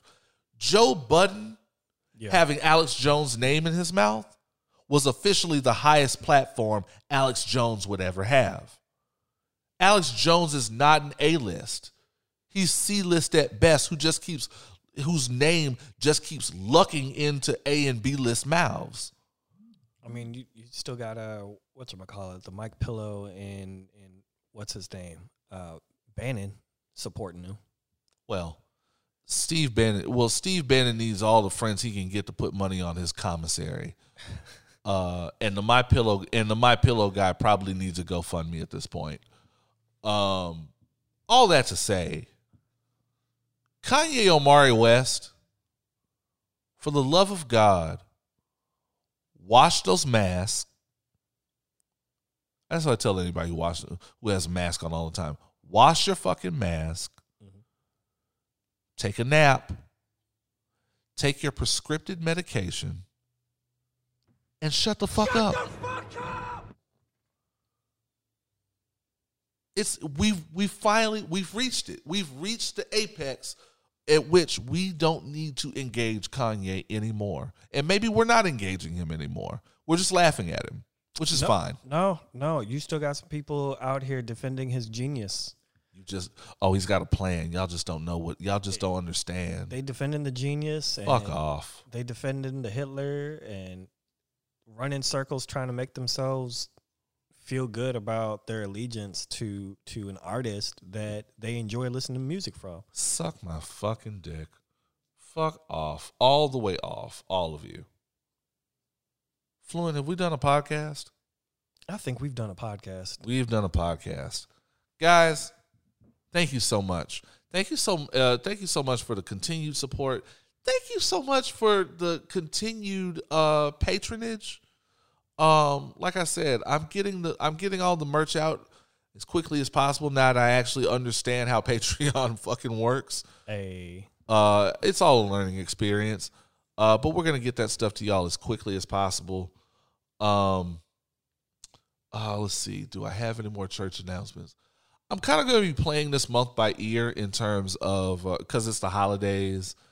Um, in, in terms of guest hosting, um, y'all might hear me do an episode solo.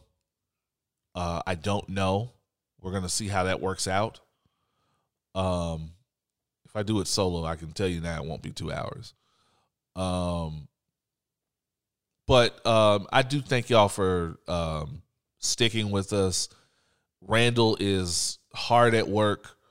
Uh, we'll be back. He will definitely be back soon. He definitely hears all the. Uh, he looks at all the numbers. He still looks. At, he still listens to all the episodes. Um, so he thinks it's going well. So that's enough for me. Um, Fluent, I would like to thank you for being here again. man, I love being here. I'd love you being here, man. I love This being is- black. I love being opinionated. That's what I'm talking about. That's what I'm talking about. I love That's being what- wild. That's what I. that's that's that's the kind of enthusiasm I love out of my community. Um, and it's great to have such a good community. that wants to come in and uh, chop it up with the with the people's champ. Um, we'll be back uh, most likely next week with more foolishness and more fuckery. Um, until then, this has been episode 206 of Opinions While Black. I have been Oz, I'm the fluent one. and as always, imparting titties. Titties.